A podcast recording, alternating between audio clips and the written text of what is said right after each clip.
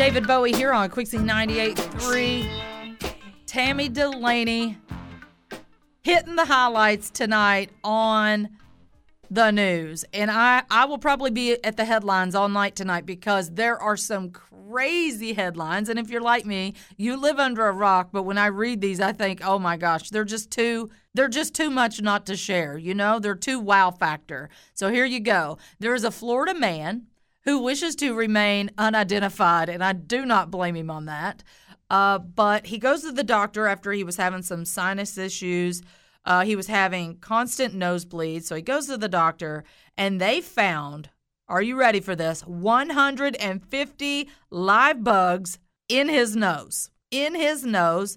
The doctor said uh, they were certain the larvae inside the nose were scurrying around and looking for places to feed, and others that had burrowed into the tissue, according to Dr. David Carlson. The team they were able to remove the bugs before they made it to the man's brain, which could have killed him. Apparently, this condition is a rare condition called nasal myiasis, I guess is how you would say it. And get this it says the man thinks he developed the issue after handling dead fish, and he failed to properly wash his hands. This is according to Yahoo News, and the moral of the story is wash your hands, don't touch your nose.